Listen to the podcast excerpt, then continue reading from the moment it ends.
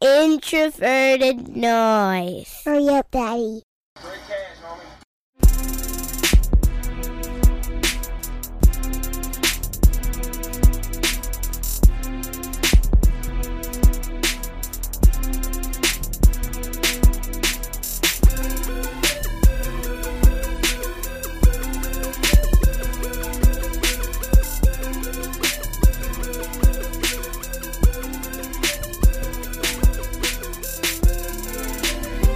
All right, and welcome back to another episode of the Pocket Protectors Podcast. I am your host, Jason Brown. You can find me on Twitter at BrownJason. And we are back.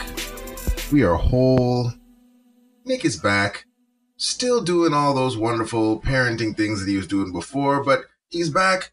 Maybe a bit more sleep deprived than the last time you guys heard from him, but he's here, gonna share some time with us before he gets called back to doing, you know, more dad stuff, the stuff that you have to do when you uh, you have a new baby. But congratulations again, Nick. And because Thank you know we missed you so much, we got to start with you, my man. How you doing? How you been? How is I'm good. life? I'm good. Life is good. Life is good. It's full. It's uh, it's a lot of fun. Two kids. It's um it's a lot. It's um you know you have less free time, but you also you know life is more uh I don't know like peaceful. So in some ways you're less happy because there's less me time, but in other ways it's more like us time. So it's good. Hey, that's see, you need to write cards or something, Nick. That was very well stated. that, that was very nicely done right there. I like it. I like it. And uh, you, you've joined the club with myself and Eric. Eric, how are you doing? How are things on your end? And were you able to get both of yours down uh, with relative ease this evening? Well, I think that they're in their bed. Uh, that's the so- first. That's the first step in the battle. yeah. Um, but yeah, so if one of them shouts, uh, that's probably because they're not asleep yet. Uh, things are good. Uh, college football started this week with week zero uh, and continues um, Thursday uh, with um, our Cincinnati Bearcats facing off uh, against UCLA and uh, PFF's own Chip Kelly. Uh, so that'll be a lot of fun. I think I'm gonna probably go to that game. So uh, even though you know it's kind of like the lull here for the NFL for a few days until cutdowns, uh, college football is revving up. So I'm kind of excited for that. It was a lot of fun to watch uh, Hawaii, Arizona uh, in the middle of the night the other night. So, so speaking of college football, I just I have one question, and I'm hoping both of you saw this clip, the viral clip of of Michael Irvin trying to get the boys fired up before they played Florida. And and Nick, I'm going to start with you because you seem to be a very level-headed individual. What is the closest to that fired up you've ever been in your life? Can I say birth of my kids? There we go. I mean that that works. That works. I mean, you know, That's probably the that's probably the right answer. I don't know if my wife listens to this podcast, but if she does, but- I think I'm covered now. But if she does, that that was the right answer. Well done, Eric. How about you? Because uh, Michael Irvin, he was on a, a whole nother level, and I was worried I was going to have a heart attack just watching him give that speech.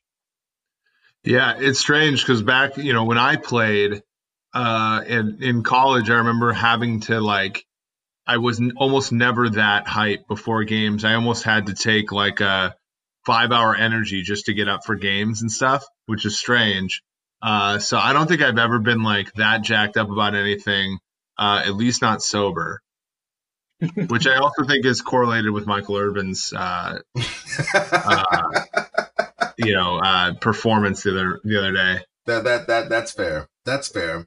Well, uh, we'll we'll segue from that to a, another segment of the population that maybe is a little bit more excitable than they should be. And Eric, I need to talk to you about the uh, the favorite person in the land of Viking Twitter, Kyle Sloter. Because Yeah, I mean, it's yeah, Go the ahead. grades, the grades, the stats, everything seems to be lining up and saying Kyle Sloter is the man. Kyle Sloter should be QB two. But then Mike Zimmer keeps coming out and saying, eh, not so fast, my friend. He doesn't practice well. He's not getting people lined up. He's missing checks. Um, you work in the football industry. Help me understand here because the numbers seem to be saying one thing. We have a narrative on the other side outside of just playing on the field, what else is a quarterback two supposed to be doing to add value to his team?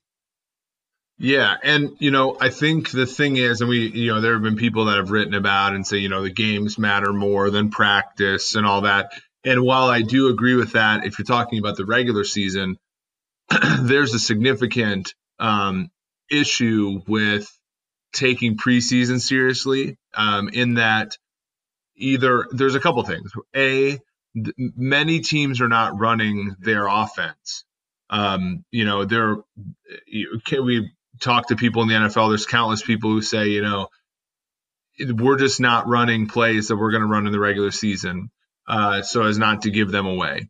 And and that's something where I think you know it works against Sloter. And to the to the other degree, you know, even if the team is running their things, there's a pretty solid chance the defense on the other side is not running their defense. Um, so you know, we see it in, in Sloter stats. And granted, like my my take on Sloter is like he's handling the situation in front of him in the preseason games as best as he can. I mean, he's hitting wide open receivers. He's, you know, doing, you know, it's better to hit wide open receivers than to be inaccurate on them for sure. Uh, so there, there's obviously that. Um, but ultimately, like he's seeing just a lot of simple stuff. I mean, this preseason, he has 28 dropbacks. He's been pressured four times. So, uh, 14 point, you know, two, eight, uh, pressure rate. That's the second lowest, uh, among any player with like more than 20 dropbacks. So he's facing really simple sort of like defenses, you know, to sort of just like level set with that. You know, Sean Mannion has 37 dropbacks, 11 of them or 29.7% of them are, are pressured. And so, um, you know, if you know people aren't running things in the preseason that they're running in the regular season, and as you go down further on the depth chart, they're running fewer things. So while Sloter's executing things well, um, I I totally understand what Zimmer's saying in the sense that he could be, you know, sort of incapable uh, uh, of some of the things that a quarterback has to do uh, in practice when they're actually running the intricacies of the Vikings offense.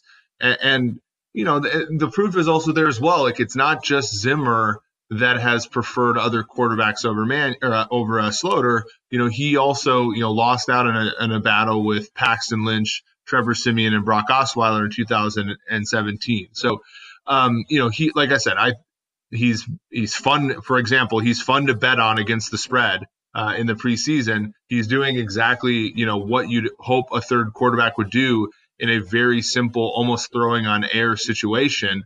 Um, but that doesn't necessarily project into what makes a good backup quarterback in the NFL. Yeah. So to that point, and I guess Nick or Eric, you can jump in on this one what does make a good backup quarterback in the NFL? Like if it's not about coming in, winning games necessarily, and just kind of you know putting up great stats in the preseason, like what are the other things that we're looking for outside of maybe what you know fans are looking at and seeing on the field? Like where's that value coming from outside of just yeah what Sloter seems to be doing very well right now?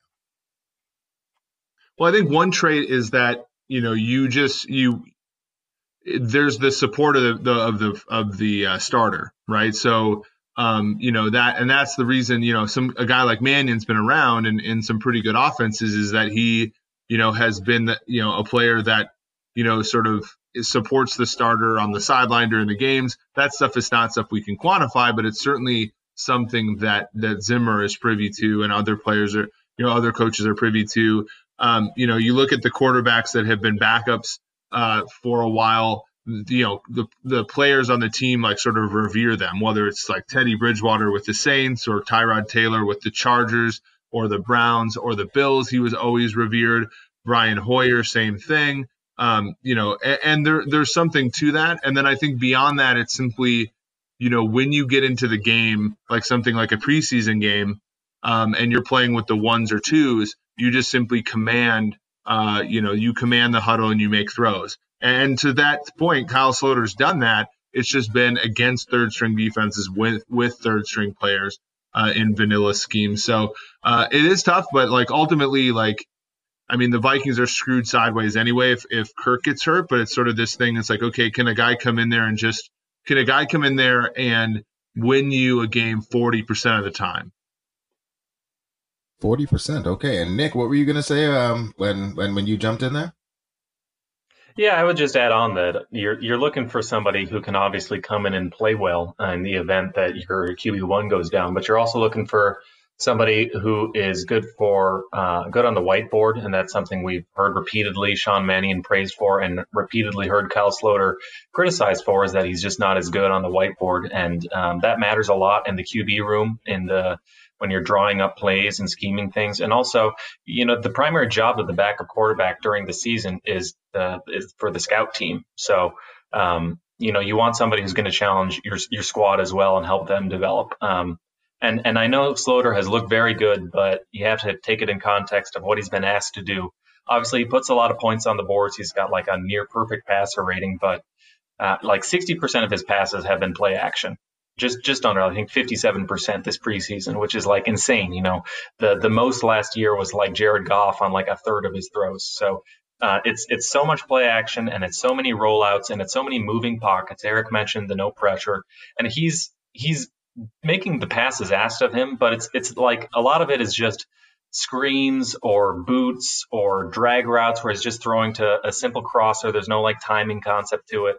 And like I think he had like one other pass that wasn't a, a, a boot dragger screen, and um, it was to like a wide open Brandon Dillon. So um, you you know he's he's he's putting points up on the board, and it's exciting to see. But uh, I think you have to look less at the results, especially when you're trying to do like a pro scouting perspective. Who's going to be uh, the best going into the future? You can't you, have, you can't look at the results. You have to look more at the process. And I think if you look at the process rather than the results, you'll understand why the coaches are a little higher on Mannion and a little less high on Sloter. Okay. Well, that's fair, and I feel like that is, uh, yeah, I feel like that that's a, that's a fair uh, recounting of things and a, and a, fair explanation as to why you know Sloter uh, has not ascended up the chart, and um, yeah, I guess you know he's been here for a while, and if we're still having those same issues, maybe that's just what it's gonna be as we move forward with him. But I really think that's enough of, of talking about Mr. Sloter he is a fun talker. He's the thing that makes people get the most excited right now. It is uh, very reminiscent of, you know, Joe Webb and Ponder back in the day. We get very, very, very passionate about just okay quarterbacks for some reason in this fan base. And uh, yeah, sometimes I guess maybe it distracts us from the other things that are going on, like the game. And there's a lot to talk about in this game. So, uh, Nick, again, we missed you. I'm going to get you uh, in here first. Vikings played the game, the dress rehearsal game, if you will. Uh, what were your takeaways? How did you feel walking away from this dress rehearsal? Um, you know, with the team, you know, the first team playing for a little bit. Uh, did you leave feeling good, bad? What were your thoughts, generally speaking, from this game after after it was all said and done? Uh, definitely a little underwhelmed just because of what a goose egg the first team offense laid. Uh, especially Kirk Cousins was, you know, like one of seven or something for like minus five yards or something. It was like hard to imagine a worse uh, stat line like that than that. And he was about as bad as that stat line looked. I guess there was like a drop or two in there from Chad Beebe, but um, yeah, uh, that not that that makes me feel any better that like it's it's Chad Beebe's fault as opposed to Kirk Cousins' fault. Um, I guess I can say the pass protection was good and Dalvin Cook looked phenomenal.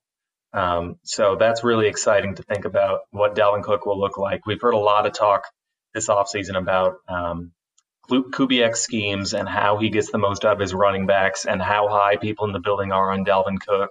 Um, you know, we've seen uh, some of the, the, the, analysts put out, you know, Dalvin Cook is, is one of the, arguably one of the best running backs in the NFL when he's healthy. And I think that's right. So it's exciting to think about, you know, what other 85 yard touchdowns uh, we might be able to, to catch this season if he stays healthy and Kubiak's scheme uh, me- meshes well with him. So, um, that's exciting. Um, but otherwise, first team offense was uh, obviously not not great. Um, uh, the second, the first team defense, I thought actually did really well there. The one concern there I have is Xavier Rhodes, and I I really don't know what was up with him. It looked like he just wasn't uh, either he was hurt or he wasn't um, like fully 100% or something because he was getting beat at the line of scrimmage and then just not being able to catch up with guys. So that's a little concerning. But then reports are that he's had a great camp. He's looked really good. He's been able to keep up with Diggs and Thielen. So uh, maybe he's okay. We'll see. Uh, hoping for a bounce back year from him. But otherwise, first team defense looks great. Um, everybody on the defensive line looked good. Shamar Stephen was. Um, I'm, I'm still not going to say I, I love the signing, but uh, he had he was just a brick wall for the run stops. And granted, it's the Cardinals in the preseason. You know, they're not known for being NFL's best run graders, but it's good to see the run defense step up. Um, Mackensie Alexander and Jayron Kearse had really good games in the secondary. Um, Anthony Barr looked phenomenal. Uh, he was making plays all over the field, and even when he wasn't making plays, he was having an impact on the play. So that was good to see. And then from the backups, I'll just say Ifeadi Odenigbo, I think, um, is is really breaking out. Uh, we might see him uh, maybe even take Stephen Weatherly's backup job because, which is a surprise because Weatherly was essentially a starter last season when Everson Griffen missed so much time. But um, Odenigbo's been really impressive. Um, a couple other guys stood out. Uh, it's it'll be interesting to see what happens with Armon Watts. That's a nose tackle we drafted in the sixth round at the end of the sixth round, and he got some first team reps. Um, and so there's there's a couple other players. There's Oli Udoh, who I think actually looks really good. I was I was kind of I've been a little hesitant to get on board the Oli Udoh train just because I think he's he's a ways away from from playing, but I think he could he could actually contribute this year uh, if we kept him on the on the 53 man roster. So it'll be interesting. It'll be interesting to see what happens now with the the final cut downs. Who who stays, who goes? Um, because I think you know anytime you're going three and zero oh and everybody's grading well in the preseason, it's uh, it's going to be tough to decide who to, to who to cut down for the final 53. Awesome. And Eric, how about you, man? What uh, what were your thoughts when you uh when you when you watched this game? And I guess what were your thoughts after the fact when uh, you know the grades came out and uh you saw you know who played well, who play who didn't play so well, who graded a little bit better or worse than maybe you thought when you were watching it live.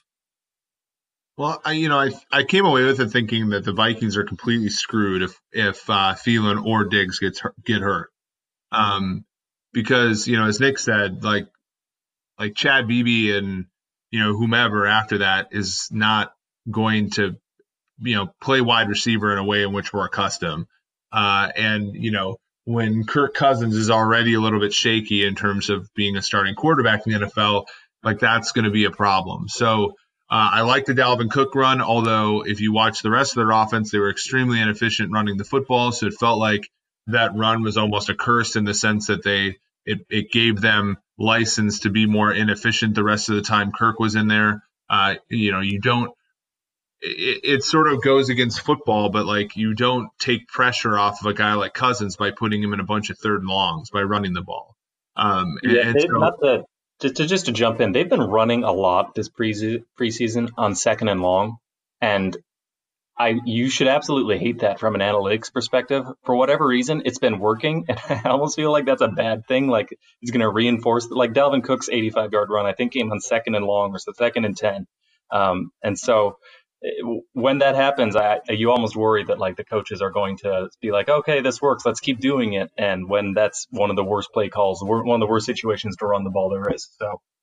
Yeah, I agree with you. Yeah, and and to me, that's that's the curse, right? You don't want to have that. Uh, you know, you don't want to be successful in things that are bad decisions. You don't want to hit on a 17 in blackjack and get a couple fours, uh, you know, a few times in the night, or else you're gonna you're gonna get buried later. So uh, I'm absolutely so that was my first takeaway. You know, obviously Cousins is going to be the starter, so it's hard to take anything away uh, from them from you know a long term perspective. Um, what I did like, I think offensively, you know, you had the Dakota Dozier. Uh, our friend Luke tweeted about him earlier today. Dru Samia, uh, Brett Jones, uh, continuing a solid preseason. I think some of those backup offensive linemen were very encouraging. Not that Arizona is, is terrific by any stretch defensively, um, but that's awesome. Olabisi Johnson had uh, had some run again, uh, which is good. Uh, I think defensively, I think it was very fun and smart of them not to play Harrison Smith because it got us a look into Jayron Kearse, who was absolutely terrific. I think he had like a an 85 coverage grade, uh, 89 overall grade. Uh, you know, just kind of all over the field, didn't allow a, a catch on any of his targets. So um, you know, as Nick said, Shamar Stephen graded extremely well uh, as well. He didn't get any pressure, but he had three stops, uh, you know, in the run game. So that was awesome. Anthony Harris as well. Uh, and Ifeadi uh, Odenigbo, he had the, you know, four total pressures, three hurries, uh, a hit on the quarterback. Uh, Weatherly played fine as well. Also two pressures. Hercules Mata'afa, one pressure as well. So there's there, there's a little bit of hope on that defense. I I second what Nick said 100%. I think Xavier Rhodes uh, is a huge problem for this defense in the sense that they expect him to be a great corner, and he was a great corner. And if that ever relents, I think they're screwed because you know Mike Hughes is coming back from an ACL. We don't know when he'll be ready. Ready. Mean, he came off the pup today, but uh, we don't know when he'll be ready. And, and Mackensie Alexander has been shaky this preseason. Trae Waynes has always been up and down guy, and I think you can sort of live with him as the up and down guy when Rhodes is brilliant, but when Rhodes is up and down himself, then that makes for a shaky defense. So I'm a little worried just about the corner position, and then again the interior pressure. It seems like they manufactured a little bit of it uh, this past weekend, but uh, consistently, I don't know. You know, Arizona's offensive line is horrible, so it, you know you wonder what will happen when they face, for example, Atlanta week one. All right. And Nick, there was one other thing I wanted to ask you about here because we've been having a lot of conversations, and I know one of the things that you've talked about a lot is, you know, Sheldon Richardson, good at football. Sheldon gone, might have some trouble with the interior pass rush. But in this game, I noticed uh, that the Vikings were often going to you know, the Corvette package, whatever you wanna you wanna call it. We were putting in you know four defensive ends uh, across the board to to get some uh, some more pass rush, especially on the interior. What were your thoughts when you saw them roll out that package? And uh, is that something that you were hoping that they would do? Are you, are you hoping they carry that forward into the regular season, or is that something that you're you're hoping that they leave in the preseason? Yeah, it seems like the plan from Zimmer and Coach Patterson to repl- to replace as well as they can Richardson's production as a as a pass rusher, um, especially in the third down packages, is to kick some of the defensive ends inside I think earlier in the preseason we saw it was Stephen Weatherly lined up in the three tech, and then Hercules Mata'afa lined up either you know one or three, you know somewhere else on the other side of the line um, for the interior pressure. Um, this game we saw actually Ifeadi Odenigbo get a lot of those those those pass rushing reps. They also gave Armon Watts some pass rushing reps because he's flashed a lot of pass rushing potential, especially for a guy who kind of was drafted as a as a nose guard. Um, so they're able to squeeze some pass rush reps out of uh, pass rush production out of those guys. Um, in a third down situation where you can pin your ears back and you know that they're going to be dropping back to pass set, um, I do think those guys can generate some production. The other thing with um, to keep in mind here is even though, like from a grading perspective, the Vikings are average or kind of maybe even below average in terms of like pass rush grade, grade what you would expect for the next year. Zimmer is somebody who has always been able to to generate a lot of pressure from guys who uh, their grades wouldn't normally say it. And um, you've seen this from from Danielle Hunter, who's always had a lot of sack production, despite his grades not always matching. Although now we might expect the grades to match because he's kind of uh, reached his full form. But we saw that last year where the team was, you know, middle of the road in terms of team pass rush grade, but they were like third in sacks. So that's just, you know, it's it's a reflection on how good of a defensive schemer Mike Zimmer is that he's able to generate pressure um, despite not having world beaters at his um, defensive tackle positions or even sometimes the defensive end position. So, um, yeah, you'll see you'll see those guys kick inside, especially on pass rushing downs, and I like their potential. Um, but it's something to keep in mind and to track going forward because there are, there are teams with better pass rushers on them, and so it'll be interesting to see how Zimmer works around that. All right, Eric, and what are your thoughts? Are there any, I guess, negative implications or, or negative consequences of uh, you I guess often going back to having the the lighter personnel in there, or from your perspective, is the only really downside running. So, like, who cares? Yeah, I mean, I, as long as the players are adept at rushing the passer from the inside, then it's fine. I mean, uh, I sort of I'm, I'm, sort of an old football junkie, and I was watching um, a, a, video about like the '86 Vikings with like Keith Millard and and uh, Chris Doleman and all those guys when they were the lead leading def- defense for like three years running. And back then, even they were told, you know, rush the quarterback, and if the running back runs by you, try to tackle him. And and I think that's always been the case. And I think people worry a little bit too much about uh, being too small defensively. Um, you know, because even even if you allow six yards per carry, if you're a good, if you're a you know, you have to be a pretty damn good pass defense for that to still be uh, more than the pass uh, game you allow. So um, I, I, have no problem with them going small. Uh, I always like the concept of Tom Johnson playing a lot for them back when when he was sort of uh, sharing time with Stefan. So uh, if they can find a, a mix there that works, uh, they should go for it. And Eric, that's a perfect segue. I want you to bring us home on this episode here talking to us a little bit about the uh the I guess we'll say the update you did to the uh controversial is that what we call it the controversial pass rush versus coverage article that you guys did last year you guys made a bit of an update to it really, really good read. And uh, I will li- obviously link to it in the show notes. But if you could, uh, I guess maybe give us a little bit of synopsis of what it was that you found when you went back to the data this time around. Yeah. Um, so it was it was basically it, sort of exactly you know what you would expect in the sense that you know you look at PFF grades, um, you you know you go ahead and you say okay, um, if a team is this pass rush and this coverage, what does it do to, to offenses? And it's kind of what you would expect. A, a pass ru- a good pass rush makes a quarterback get rid of the ball more quickly. A good coverage unit makes him hang on to the ball longer. And and in fact, you know, pass rush affects time to throw a little bit more than coverage does. So then the question then becomes, okay, does it relent? Does does it cause some pause for the whole pass rush versus coverage debate? And what I, you know, concluded was that, you know, certainly pass rush matters.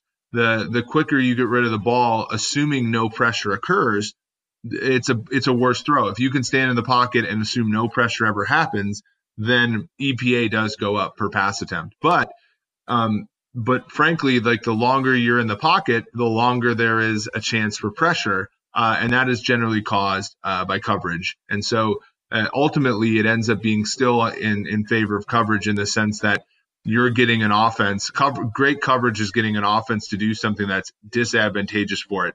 Whereas good pass rush can be sort of schemed away by throwing the ball quickly uh, to receivers in often, you know, sort of positive EV situations.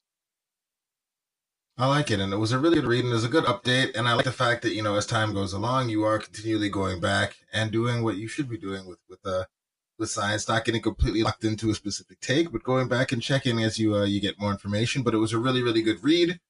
Everyone listening to this should definitely go and check it out. Uh, anything else on deck for us now? I know that you you had a bit of time there as the uh, off season was winding down, and you had some really fun stuff come out. Anything else, or you you really ramped all the way in now with the uh, the college and uh, I guess you know you, you did some Sunday night football and the upcoming NFL season that's going to be around the corner.